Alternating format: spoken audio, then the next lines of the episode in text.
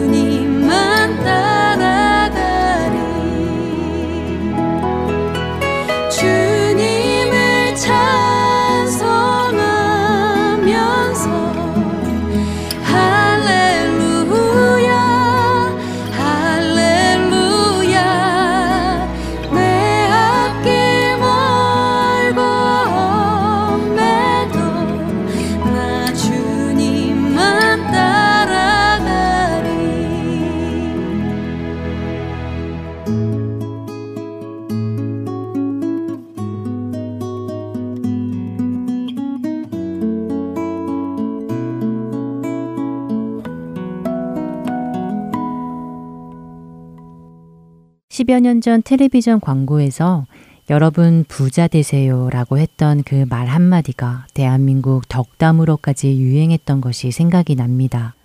그 광고로 인해 부자가 되고 싶은 사람들의 욕망이 자연스럽게 표면으로 드러나게 되었다는 글을 읽은 적이 있는데요. 우리는 풍요롭고 부유한 삶을 살기 원하는 시대 가운데 살고 있습니다. 사람들은 너도 나도 부자가 되기를 원합니다. 그런데 앞에서 예수님께서 부자에게 해주셨던 말씀을 보며 진정한 부자, 부유한 사람의 의미를 다시 생각해 보기를 원하는데요. 부유한 사람은 내가 중요하게 여기는 것, 내게 있어 중요한 것을 소유한 사람이지요. 그런데 문제는 내게 있어 그 중요한 그것이 무엇이냐는 것입니다. 나를 만족시킬 수 있고 나를 풍성하게 할 만큼 내게 있어 소중한 것이 무엇이냐는 것이지요. 누가복음 12장 34절은 말씀합니다. 너희 보물 있는 곳에는 너희 마음도 있으리라. 그렇지요. 나의 마음이 가는 것, 내가 늘 생각하고 중요하게 여기고 많은 시간을 쏟아 붓는 것, 그것이 나의 보물일 것입니다. 사도 바울은 누구 못지않게 성공한 사람이었습니다. 로마 시민권에 집안, 학 벌, 명예, 무엇 하나 빠질 것이 없는 사람이었지요. 그런데 그런 그가 말합니다. 빌립보서 3장을 보면 모든 사람이 부러워할 만한 이 모든 것이 그에게는 다 배설물과 같아서 모두 버렸노라고 말입니다. 왜냐하면 이 모든 것을 잃어버려도 아깝지 않을 만한 가장 귀하고 소중한 보물을 자신이 발견했기 때문이라고 말이지요. 그가 발견한 보아, 무엇과도 바꿀 수 없는 예수 그리스도를 얻었기 때문에 그는 또 이렇게 고백을 하게 되지요. 내가 모든 것을 잃어버리고 예수 그리스도만 얻으려 달려갔는데 신기하게도 나는 가난한 자 같은데 많은 사람을 부요하게 하는 사람이 되었고 아무것도 없는 것 같은데 모든 것을 가진 부자가 되었다고 말입니다. 고린도후서 6장 10절입니다. 근심하는 자 같으나 항상 기뻐하고 가난한 자 같으나 많은 사람을 부요하게 하고 아무것도 없는 자 같으나 모든 것을 가진 자로다. 가장 보배로운 예수 그리스도를 가졌기에 누구보다 부유한 자가 되었다고 말하는 바울. 그렇기에 이제 그는 그분을 아는 지식만이 존귀하며 그분 안에 내가 발견되기를 원한다고 말하는 것입니다.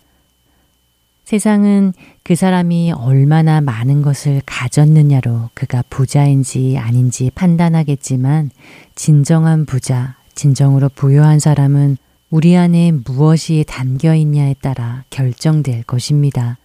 우리 인생의 보물이 무엇인가에 따라서 말이지요. 여러분에게는 무엇이 보아이십니까? 무엇이 가장 소중하신지요? 질그릇과 같은 우리에게 보아이신 예수 그리스도가 담겨 있다면 그것이 나의 가장 큰 기쁨이 된다면 우리는 발견하게 될 것입니다. 우리가 진정한 부자인 것을 말입니다.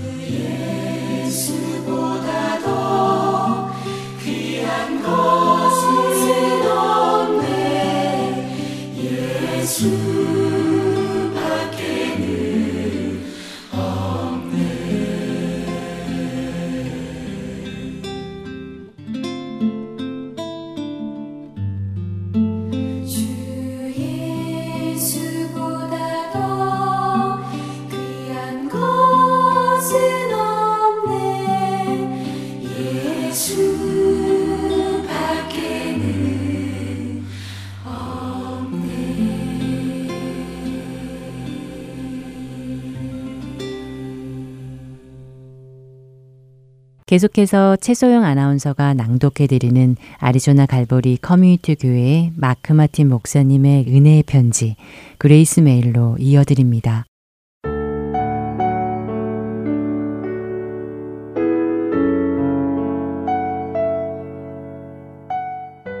사드락과 메삭과 아벳느고가 왕에게 대답하여 이르되 느부갓네살이여 우리가 이 일에 대하여 왕에게 대답할 필요가 없나이다.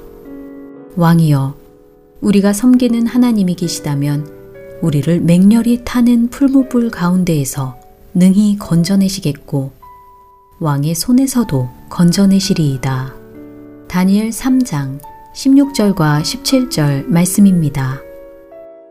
다니엘의 세 친구 사드락과 메사 그리고 아벤느고는 느부갓네살 왕이 세운 금신상에 절하지 않았기에 불구덩이에 던져져 죽을 위험에 처해 있었습니다. 그러나 그들은 죽음을 눈앞에 두고도 두려워하지 않으며 그들의 믿음을 굳건히 지켰습니다. 이런 상황에서도 그들이 믿음을 지킬 수 있었던 것은 무엇 때문이었을까요? 첫째로 그들은 이 모든 일이 주님 손에 있다는 것을 알고 있었습니다. 우리도 궁극적으론 주님이 모든 것을 컨트롤하고 계시다는 것을 알고 있지요. 이것은 우리와 우리의 삶도 하나님의 손에 있다는 뜻입니다. 넓은 바다도 주님의 손에 작은 물 웅덩이일 뿐이라고 성경은 말합니다. 삶에 대해 너무 걱정하지 마십시오. 주님께서 우리의 삶을 그분의 강하고 부드러운 손으로 잡고 계십니다. 주님이 다스리시기에 우리는 넘어지지 않고 버틸 수 있습니다. 우리의 안전은 우리 자신에게 있는 것이 아니라 주님께 있기 때문입니다. 두 번째로 사드락, 메삭, 아벤누고는 말씀을 알고 있었습니다. 말씀을 알고 있었기에 느부갓네살이 만든 우상신에게 절하지 않았습니다.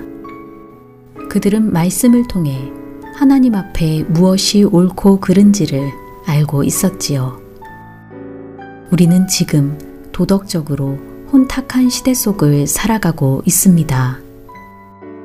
그리고 이 시대는 진리의 말씀을 싫어합니다. 그렇기에 우리가 이 진리를 전할 때 그것을 불쾌히 여기기도 합니다. 하지만 좌절하지 마시길 바랍니다. 우리는 단지 진리를 선포하면 되는 것입니다. 어둠 속에서 죄악에 물든 채 살아가는 이들에게 빛은 당연히 환영받지 못합니다. 그들의 죄가 빛으로 인해 낱낱이 드러나기 때문이지요. 예수님은 요한복음 3장 19절과 20절 말씀을 통해 이렇게 말씀하셨습니다. 그 정죄는 이것이니 곧 빛이 세상에 왔으되 사람들이 자기 행위가 악함으로 빛보다 어둠을 더 사랑한 것이니라. 악을 행하는 자마다 빛을 미워하여 빛으로 오지 아니하나니 이는 그 행위가 드러날까 함이요. 셋째로 그들은 그들의 믿음을 위해 죽을 각오가 되어 있었습니다. 느부갓네살 왕 앞에서 그들은 유일무이하시고 살아계신 하나님만을 섬기겠다는 자신들의 믿음을 고백하였지요. 그 결과가 죽음일지라도 말입니다. 다니엘 3장 17절과 18절 말씀에서 왕이여 우리가 섬기는 하나님이 계시다면 우리를 맹렬히 타는 풀무불 가운데에서 능히 건져내시겠고 왕의 손에서도 건져내시리이다. 그렇게 하지 아니하실지라도 왕이여 우리가 왕의 신들을 섬기지도 아니하고 왕이 세우신 금 신상에게 절하지도 아니할 줄을 아옵소서 하고 고백합니다.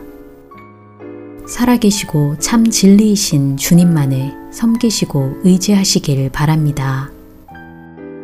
주님께서는 우리를 그분의 길로 인도하십니다. 혹 그 길이 험할지라도 다니엘의 새 친구들처럼 오직 주님만을 믿고 따르는 여러분이 되시길 바랍니다.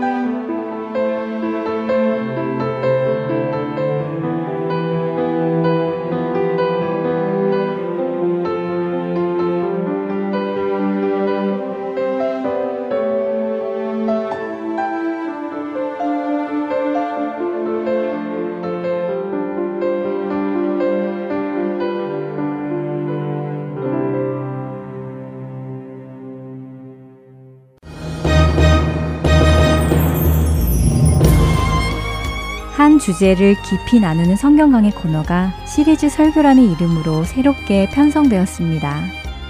2017년 새해 1월 시리즈 설교 시간에는 졸지아주 아틀란타에 위치한 한비전 교회 이호셉 목사님께서 야고보서를 본문으로 1월 7일부터 28일까지 4주 동안 시리즈 설교를 해주십니다. 시리즈 설교 프로그램은 주안의 하나 사부에서 만나실 수 있습니다.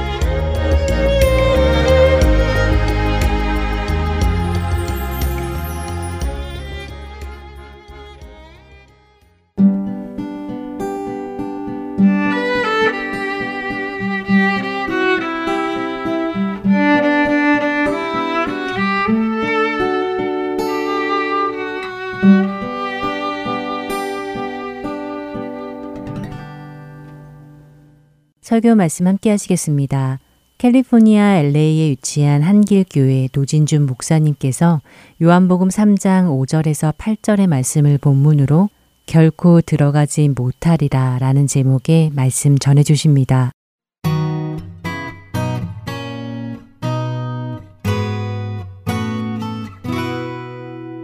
한 젊은 아랍인이 당나귀에 앉아서 이렇게 길을 가고 있는데 그길 위에 참새 한 마리가 누워 있었습니다. 아주 얇은 두 다리를 하늘을 향해 한 채 누워 있어서 아라비는 이 참새가 죽은 줄 알았다 그래요. 그런데 가까이 가서 보니까 살아 있었습니다.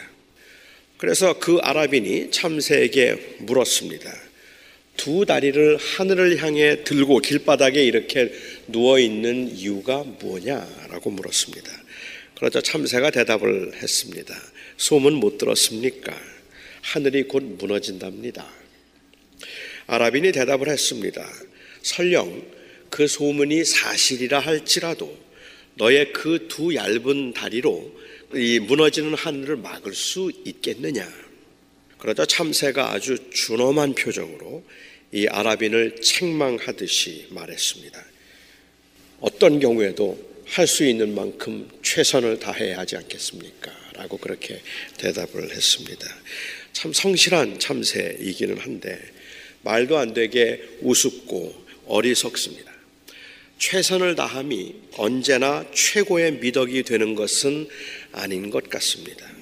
제가 오늘부터 운동을 시작해서 한 3개월 안에 몸짱이 되겠다고 하면 저의 그 지금까지 보여준 저의 식탐 때문에 가능하지 않다고 생각하겠지만 아마 저를 알고 있는 대부분의 많은 분들은 그렇 잘 생각했다고 꼭 한번 해보라고 격려를 할 겁니다. 제 아내는 거의 안 될 것이라는 것을 확신하면서도 저의 결단과 용기를 굉장히 기뻐할 겁니다. 그건 단순히 그렇게 살을 빼고 몸짱이 되는 것이 좋은 일이기 때문만이 아니라 사실은 하기만 한다면 가능하다고 생각하기 때문에 그럴 겁니다. 만일 제가 지금 내가 의과대학에 가서 의사가 되겠다고 의과대학에 갈 준비를 한다고 한다면 아주 가능성이 희박하기는 하지만 그래도 그 남아있는 가능성 때문에 어떤 사람들은 늦게라도 다시 무언가 새롭게 공부를 시작할 수 있다는 저의 용기에 박수를 보낼는지도 모릅니다. 제가 늦다 생각하지 않고 하고 싶은 일을 다시 시작할 수 있음이 굉장히 귀하기 때문이기도 하겠지만 뭐 못할 것도 없다 생각하는 희박하지만 가능성이 있기 때문에 그래도 격려를 해 주는 겁니다. 하지만 제 아내는 제가 그런 결정을 한다면 박수를 보내기보다는 오히려 깊은 한숨을 쉴 것 같습니다. 함께 겪어야 할 그 고난만큼 가능해 보이는 일은 아니기 때문입니다. 만일 제가 아, 이 지구가 너무 복잡하고 또 사람이 사는데 점점 지구는 살기가 불편해지기 때문에 달에 가서 사람들이 좀 살 수 있도록 해야 되겠다고 제가 교회 사직서를 내고 집에서 달에 갈 수 있는 연구를 한번 시작해 보겠다고 한다면 저는 정신과 치료를 받아야 합니다. 저에게 아무튼 무엇이든지 포기하지 않고 뭐든지 해보려는 그 노력이 참 귀하다고 어, 그렇게 최선을 다하는 그 모습이 아름답다고 말하는 분들도 정신과 치료를 받아야 합니다. 저에게 절대로 그것은 가능한 일이 아니기 때문에 그래요. 아무리 그것이 좋은 생각이고 그럴 수 있다면 좋다고 사람들이 생각해도 저에게는 그 일이 가능한 일이 아니기 때문에 제가 그렇게 말을 하면 모두가 다 말려야 합니다. 이 세상에는 최선을 다한다는 것 자체의 의미를 부여해도 되는 일들이 있고 최선을 다함의 의미를 부여하기 위해는 너무 큰 희생이 따르기 때문에 무모해 보이는 일들도 있고 최선을 다한다는 것을 합리화시켜서는 안 될 아주 비윤리적이고 불가능한 일들도 있습니다. 물론 때로는 그 구분이 너무 애매하고 관점의 차이가 있기 때문에 마찰이 생기기도 하는 건 맞습니다. 제가 지금 색소폰 연주자의 길을 가겠다고 목회를 그만두면 여러분들이 말려야 마땅하겠지만 제가 그 열정과 확신에 사로잡혀서 나 그거 하지 않으면 남은 평생이 불행할 것 같다 말한다면 여러분들은 말리기보다는 생활비를 대주셔야 되는 게 더 맞을 것 같기도 합니다.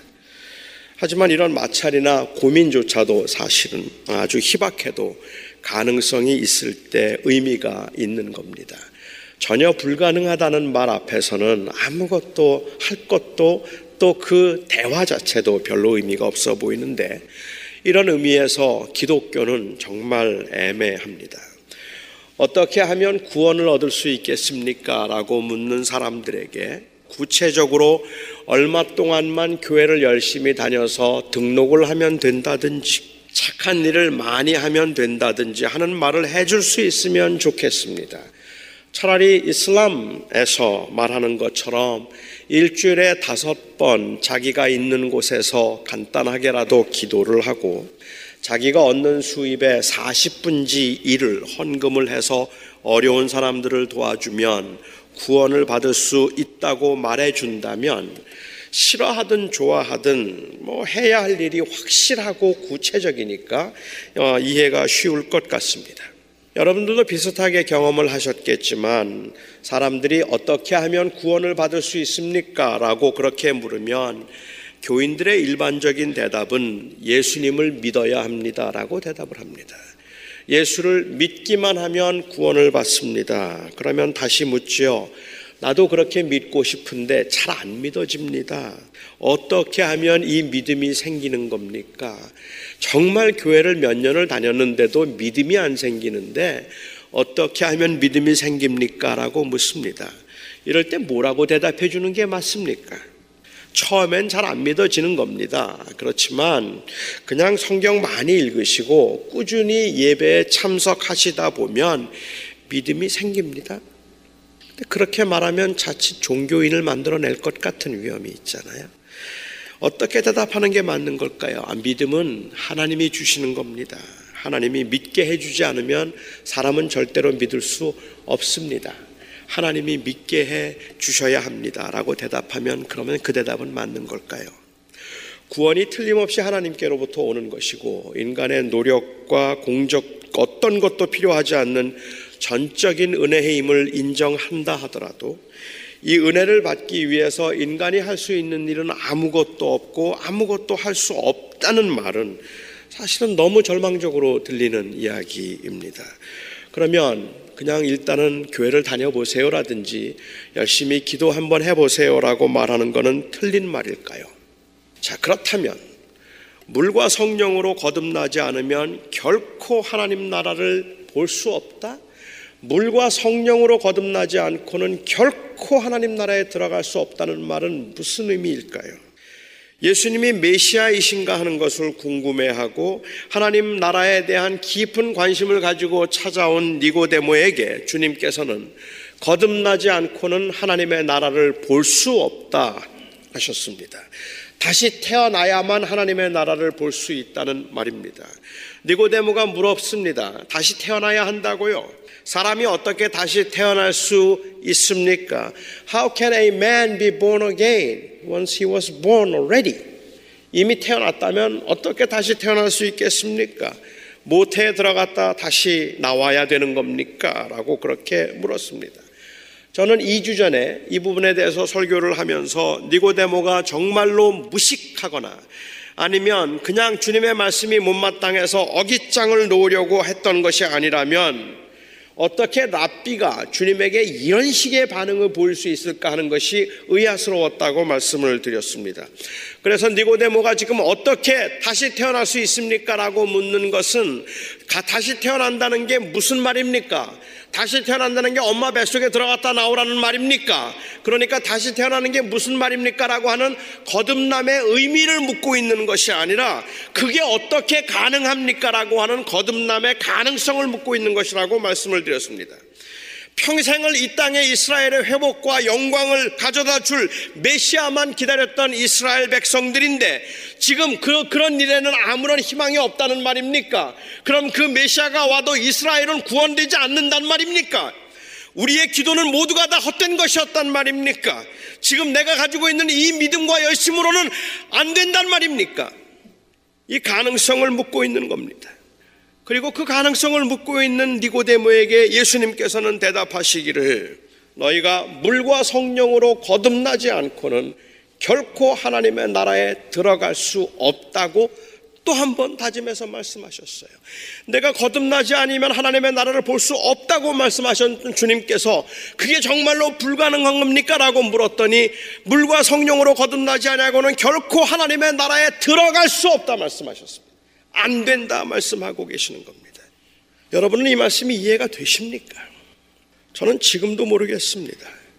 물로 거듭난다는 게 무슨 말인지, 성령으로 거듭나야 천국에 들어갈 수 있다는 게 무슨 말인지 너무 애매해서 누가 지금 저에게 물이 뭡니까? 성령으로 거듭나는 건 어떻게 거듭나는 겁니까? 라고 물으면 저는 솔직히 대답을 하기가 좀 곤란해요. 설명을 드릴 수가 없어요. 물과 성령이 거듭나게 하는 수단이라면 그렇다면 이것이 무엇인가를 좀 더 확실하게 알아야 되는 거 아닙니까? 물이 무엇을 상징하는 건가? 물로 거듭나야 된다고 말씀하셨는데 그렇다면 이 물은 무엇을 의미하는 건가 하는 것에 대해서는 정말로 의견이 많아요. 어떤 사람은 그 다음에 나오는 6절에 있는 말씀 6에서 6으로 난 것은 6이요 0으로 난 것은 0이라고 했으니까 물은 그 이 육에서 태어나는 것을 의미하고 성령은 영적이 되는 것을 의미한다고 그렇게 설명합니다. 그러면서 여기에 물은 따라서 육체적으로 태어나는 것을 의미하기 때문에 인간이 육적으로 태어날 때 필요했던 물, 모태에 있던 양수를 가리킨다는 거예요. 그러니까 물로 거듭난다는 것은 어, 양수를 통해서 몸이 태어나는 것을 의미하고 성령으로 거듭난다는 것은 그 영으로 다시 태어나는 것을 의미하는 것이기 때문에 물과 성령은 대조가 되어서 물로 태어난 것 그렇게 그렇게 몸으로 그 엄마의 뱃속에서 태어난 것처럼 그렇게 성령으로 태어나야 다시 태어나야 된다는 의미라고 그렇게 설명합니다. 기발하기는 한데 그 사, 당시 사람들에게 예수님께서 양수에 관한 말씀을 하셨다고 생각되지는 않고 물과 성령이 여기서 대조되었다고 보기도 어렵다 싶은 생각은 들어요. 어떤 사람은 여기에 물은 요한의 세례를 가리키거나 아니면 세례를 의미한다고 주장하기도 합니다. 요한의 세례를 가리킨다면 회개를 의미하겠죠. 회개가 필요한 것은 인정하겠는데 그렇다고 주님께서 물로 거듭나야 된다고 니고데모에게 말씀하시면서 니고데모에게 요한에게 가서 세례를 받으라고 지금 말씀하고 계시는 것 같지는 않습니다. 혹은 사도 요한 시대에 유다가 사역하던 당시에 이 교회에 입교하기 위해서는 지금과 마찬가지로 세례를 받아야 됐으니까 예수를 주라고 고백하고 세례를 받아야 구원을 받는다는 의미라고 보아야 할 텐데 반드시 세례를 받아야만 구원을 받는다고 볼 수도 없고 종교적 예식으로서 구원의 조건을 말씀하셨을 리가 없다 싶기도 합니다. 이 물은 하나님의 말씀을 의미한다고 주장하는 사람도 있습니다. 성경에 성령께서 말씀을 통해서 우리를 깨끗하게 하신다는 기록들이 여러 군데 있으니까 씻음을 의미하는 이 물은 곧 하나님의 말씀, 하나님의 말씀을 들음을 통하여서 씻겨진다고 이야기하고 있는 개혁주의자들도 있습니다. 설명은 충분히 그럴듯하다고 생각은 하지만 왜 이 말씀을 왜 물이라는 상징을 사용하셨을까에 대해서도 저는 이해가 잘 안 됩니다. 어떤 사람은 여기에 물은 곧 성령을 의미한다고 주장하기도 합니다. 내가 주는 물을 마시는 자는 영원히 목마르지 아니하리라고 하신 말씀이나 나를 믿는 자는 성경의 이름과 같이 그 배에서 생수의 강이 흘러나오리라 말씀을 하시고 난 후에 이는 그들이 받을 성령을 가리켜 말씀하신 것이라고 보아서 물이 성령을 가리키는 성경 구절들이 요한복음에는 몇 군데 나오는 건 맞는 것 같아요. 그래서 물과 성령으로 거듭나야 된다는 이야기는 결국은 가장 중요한 성령으로 거듭나야 된다는 것을 반복적으로 강조한 것이라고 주장하는 사람들도 있기도 합니다. 어떤 사람은 여기에 성령이라고 번역된 단어가 바람이라는 그 단어로 번역될 수도 있음을 지적하면서 물과 성령으로 거듭난다는 것은 거듭남의 상태인 깨끗함과 그리고 또한 능력을 의미한다고 주장을 하기도 합니다. 저는 일반적으로 여러분들이 아시겠지만 설교를 하면서 이런 복잡한 이야기를 하는 걸 좋아하지 않는 편입니다. 저는 이런 복잡한 이야기를 하지 않는 편인데 제가 오늘 이렇게 여러 다양한 입장들을 나열한 이유는 교회가 정말로 중요한 말씀이라 물과 성령으로 반드시 거듭나야 된다고 말하면서도 사실은 너무도 다양한 의견들이 있어서 아무도 확실하게 말할 수 없다는 사실을 강조하기 위해서입니다. 물로 거듭난다고 말하면서 물이 뭔지 일치된 의견들이 없다는 말입니다. 물로 거듭나야 된다고 말하면서도 물로 거듭나야 된다는 게 무엇을 의미하는 것인지 무엇을 하라는 말인지 잘 모르겠단 말입니다. 저는 물과 성령으로 거듭난다는 말이 위에 언급된 것들 중에 하나이거나 혹은 전부를 의미할 수 있겠다고 싶기는 한데 이렇게 중요한 이야기를 비유로 말씀하신 아니면 상징으로 말씀하신 주님이 조금 야속하기는 합니다.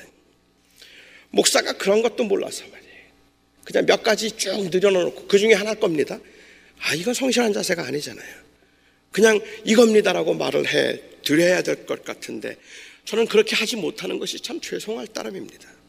그것이 회개를 의미하던 하나님의 말씀을 의미하던 씻음을 의미하던 교회로의 입교를 의미하던 사실은 거듭난 사람이 보여야 되는 현상으로는 다 맞는 말이고 필요한 것이기 때문에 제가 선호하는 입장이 있기는 하지만 그렇더라도 다른 입장은 절대로 안 됩니다라고 반론을 제기할 수가 없어서 그렇게 절대로 안 된다는 그러한 반론을 제기하고 싶은 마음이 없어서 저는 그냥 그럴 수도 있겠고 이럴 수도 있겠다는 생각을 해요. 그런데 말입니다. 사실 저는 물이 무엇을 의미할까 하는 것보다 주님께서 절대로 안 된다고 하신 그 말씀하신 그것이 무엇일까가 더 궁금합니다. 뭐가 절대로 안 된다고 말씀하시는 걸까?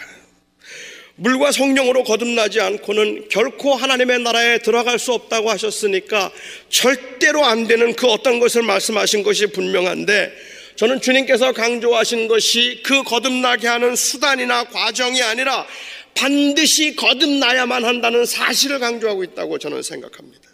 성령께서 어떻게 사람을 거듭나게 하시는지는 잘 모릅니다. 기도를 통해서 거듭나게 하기도 하시고 설교를 듣는 중에 거듭나게 하기도 하실 겁니다. 성경 공부를 통해서 거듭나게 하기도 하실 겁니다. 아니 어떤 사람이 하나님에 대해서 깊은 관심을 가지거나 믿음을 가지고 싶은 마음이 생기는 것조차도 성령께서 거듭나게 하신 증거일 수 있습니다. 거듭남이 철저하게 성령께서 하시는 일이지만 그렇지만 그러니까 인간은 아무것도 할 수 없다는 말 그것도 의미가 별로 없습니다. 어차피 성령께서 인간을 통해서 사람들의 생각을 통해서 일하시는 것이라면 성령이 하시는 일과 사람이 하는 일을 구분하는 것은 가능하지 않기 때문입니다. 그래서 예수님께서도 바람이 불 때 소리가 들리기는 하지만 어디서부터 와서 어디로 가는지 알지 못하는 것처럼 성령께서 거듭나게 하시는 사람도 그와 같다고 말씀하셨으니까 어디까지가 사람의 일인지 어디까지가 하나님의 일인지 우리는 알 수가 없습니다. 그러나 성령께서 거듭나게 하신 사람만이 거듭나게 하셔야만 하나님의 나라를 볼 수 있는 것은 분명합니다. 그렇다면 예수님께서 물과 성령으로 거듭나야 하나님의 나라를 볼 수 있다는 이 말씀은 구원에 있어서 인간의 노력과 성령의 능력을 대조해서 구원을 위해서 인간이 무엇을 할 수 있는가 없는가를 말씀하고 계신 것이 아니라 오히려 성령의 역사로 분명해진 육신의 일과 그리고 또한 그 영적인 일의 구분 이것을 대조해서 말씀하신 것이라고 보아야 합니다. 제가 그렇게 보아야 한다고 생각하는 이유 중에 하나는 그 이후에 독백처럼 아주 길게 이어지는 예수 그리스도의 대속을 통한 대속의 죽음을 통한 구원에 관한 주님의 말씀입니다. 하나님께서 세상을 이처럼 사랑하사 독생자를 주시고 누구든지 그를 믿는 자마다 멸망치 않고 영생을 얻게 하셨다는 인류를 향한 가장 위대한 복음의 선포하셨습니다. 여기서도 믿음이 전적으로 성령의 선물인가 아니면 인간의 노력인가 의지적인 결단인가에 대한 관심을 없습니다. 그것보다는 그 아들을 믿고 생명을 가지는 것 그래서 그 빛에 속하는 것이 얼마나 귀하고 절대적인가를 강조하고 있다는 말입니다. 제 결론은 이렇습니다. 주님께서 절대로 천국에 갈 수 없다고 말씀하신 것은 열심히 믿어보려는 구도적 마음을 부인하는 것이 아니라 자기의 행위에 의해서 하나님의 백성이 될 수 있다고 하는 종교적 자만심을 경고하고 있는 것입니다. 아무리 사내들인 공회 회원이고 아무리 평생을 바리새인이었다고 해도 안 됩니다. 안 됩니다. 목사도 안 되고 장로도 안 됩니다. 40년을 목회를 했어도 안 되고 수십 년 동안을 장로로 교회를 섬겼어도 안 됩니다. 하나님 나라에 들어갈 수 있는 것은 오직 예수 그리스도를 통해서만 됩니다. 그가 목사라 되는 것도 아니고 그가 장로나 천국에 들어가는 것도 아니란 말입니다. 오직 예수 그리스도를 통해서만 천국에 들어갈 수 있습니다. 아무리 관용적인 태도로 많은 사람들이 지지하는 인품을 소유한 사람이라 할지라도 아무리 선행을 많이 하고 성실하게 최선을 다해 살아서 이 세상에서 많은 것을 누리며 살았다 해도 안 됩니다. 교회 봉사 많이 하고 한 주, 한 주도 빠지지 않고 예배 참석했어도 안 됩니다. 그것들로는 영생을 얻을 수 없습니다. 영생을 얻을 수 있는 길은 오직 예수 그리스도 뿐입니다. 오직 예수 그리스도를 통해서만 하나님의 나라에 들어갈 수 있습니다. 제가 너무 지나치죠. 이렇게 말하면서 저도 죄송한 마음이 있고 조금 조심스럽기는 해요. 조금 더 관용적으로 말해야지. 너무 절대적으로 말하는 것 같아서 독선적으로 들릴 수 있겠다 싶기 때문이긴 합니다. 그런데 예수님께서 니고데모에게 이 땅에 임할 영광스러운 하나님의 나라를 고대하며 성실함과 진실함으로 하나님을 섬겨왔던 그 니고데모에게 다시 태어나지 않으면 거듭나지 않으면 하나님의 나라 못 들어간다 말씀하시고 물과 성령으로 거듭나야 하나님의 나라에 들어갈 수 있다고 하신 니고데모에게도 도저히 불가능한 그것이 무엇일까를 생각해 보면 답은 저는 분명하다고 생각합니다. 영적이지 않고는 종교적이어서는 절대로 안 됩니다. 이 땅에서의 성공과 형통이 아니라 거룩하시고 영원한 하나님의 나라를 생각한다면 그 앞에 인간이 내세울 수 있는 자격이 아무것도 없다는 사실을 인식하고 지금까지 내가 내 인생의 주인이 되어서 내 인생의 주인으로서 나의 영광과 내가 누리게 될 혜택을 위해서 내가 지금까지 살았으나 그것이 인간을 불행하게 만드는 것임을 알아서 이제는 예수 그리스도가 나의 주님이 되시고 그 주님만을 온전히 의지함으로 내 인생의 의미를 찾고자 합니다라는 이 고백이 없으면 절대로 안 됩니다. 주님은 그 이야기를 하시는 겁니다. 눈에 보이는 것들로 가치를 평가하고 사람을 차별하고 성공과 실패를 말하면 절대로 하나님의 나라 볼 수 없습니다. 저는 사람들이 하나님의 나라를 본다면 그리고 하나님을 본다면 누구든지 자신이 하나님의 나라에 들어가기에는 부족하다는 것을 인정할 것이라고 생각합니다. 그런데 세상 사람들은 하나님의 나라를 보는 것이 아니라 하나님 나라에 들어갔다고 말하는 사람들을 보고 있어요. 오직 예수를 믿고 하나님 나라에 들어갔다고 말하는데 다른 사람들과 하나도 다를 바 없이 세속적이고 물질적이고 세상이 전부인 것처럼 작은 것 하나도 빼앗기지 않으려고 다투고 싸우는데 그래도 오직 믿음으로 천국에 들어간다고 말하기 때문에 믿는다는 이유 하나만으로 그런 사람들은 천국에 못 들어가고 그들보다 더 나아 보이는 그러한 삶을 산 사람들은 천국에 들어갈 수 없다고 말하는 것이 독선으로 보인다는 말입니다. 저는 하나님 나라에 들어갈 만한 자격을 가진 사람은 세상에 아무도 없습니다라는 그 말에 누구든지 동의할 수 있을 거라고 생각해요. 그런데 나는 믿음으로 예수님을 그 천국에 들어갔습니다라고 말하는 그 예수 믿는다는 사람들이 여전히 세상적이고 세상에 있는 게 전부인 것처럼 생각하고 천국 믿는다고 말하면서도 믿는 걸 보여주지 않고 있는 삶을 살고 있으면서 예수 때문에 천국에 들어가고 예수만 구원입니다라고 그 고백하는 그 모습들이 가증스럽게 이를 데 없고 독선적으로 들리게 된다는 말입니다. 주님의 말씀은 하나님의 나라를 볼 수 없으면 전혀 다른 관점에서 인생을 볼 수 없다면 천국에 못 들어간다 말씀하십니다. 온갖 욕심 다 부리며 포악하게 살아도 예수를 믿는다고 동의만 했다면 천국에 들어갈 수 있다고 주님이 그렇게 말씀하시는 것이 아니라 이 세상이 전부가 아님을 볼 수 없다면 이 세상이 다가 아니라서 우리에게 그 영원한 하나님의 나라가 있다는 사실을 볼 수 없다면 하나님의 나라에 못 들어간다 말합니다. 우리에게 절실하게 필요한 것은 이 세상에서의 형통이 아니라 그 나라이고 그 영원한 생명임을 안다면 그 나라에 들어갈 수 있도록 모세가 뱀을 든 것 같이 십자가에 높이 달리신 예수 그리스도의 대속이 절대적으로 필요함을 알고 그 앞에서 나는 아무것도 없습니다라고 그렇게 고백할 수 있는 그 철저한 그 주권의 양도가 바로 믿음입니다. 저는 아직도 물이 정확하게 무엇을 의미하는지 잘 모르겠습니다. 거듭나도록 성령께서는 어떻게 역사하시는지도 잘 모르겠습니다. 하지만 저는 주님께서 말씀하시는 주님의 심정이 무엇일까를 이해하기 위해서 저는 순서를 좀 바꾸어 생각해 보았습니다. 물과 거듭난 성령으로 거듭난 사람은 이 세상에 보이는 것이 전부가 아닌 것을 압니다. 물과 성령으로 거듭난 사람은 장로든 집사든 목사든 자기들의 종교적 열심과 신분, 소유로 그 나라를 차지할 수 없음을 너무도 잘 압니다. 그 나라가 정말로 소중하다고 생각한다면, 그 나라가 나의 생명이라고 생각한다면, 내가 어떻게 그것들을 내려놓고 내가 어떻게 그 하나님 앞에서 내 자신을 겸손하게 낮추며 내 마음을 비워야 하는지를 너무도 잘 압니다. 그래서 물과 성령으로 거듭난 사람은 이 세상에서의 그 어떤 성공과 성취도 소망이 없음을 알고 그렇기 때문에 자기의 공로나 의를 의지하지 못합니다. 거듭난 사람은 그 나라에 들어가기 위해서는 십자가에 높이 달리신 예수 그리스도를 그 삶의 주인으로 모셔야 함을 압니다. 만일 누가 그러면 어떻게 거듭날 수 있는데요?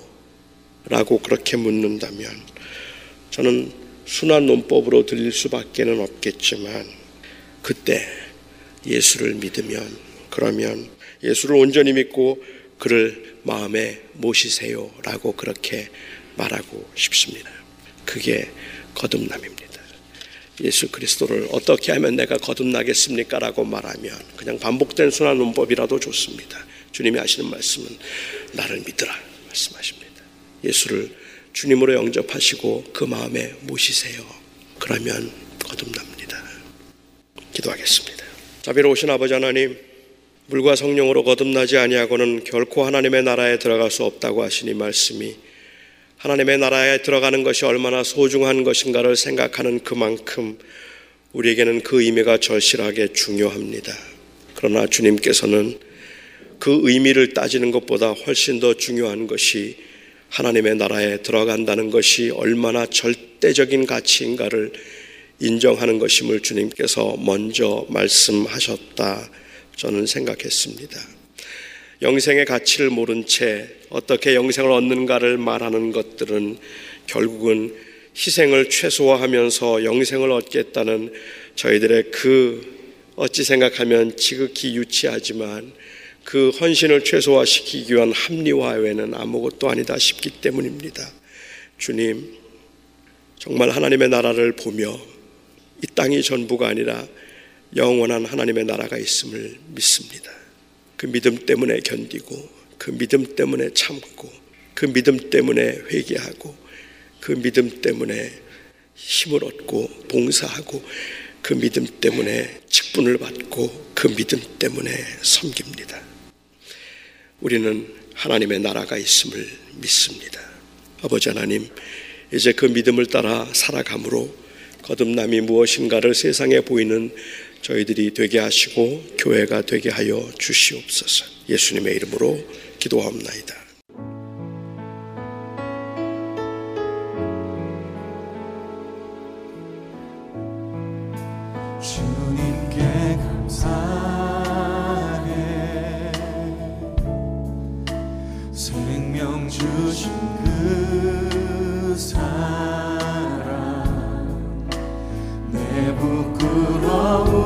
죄를 사하시고 놀라운 은혜 주님. 주님 감사해.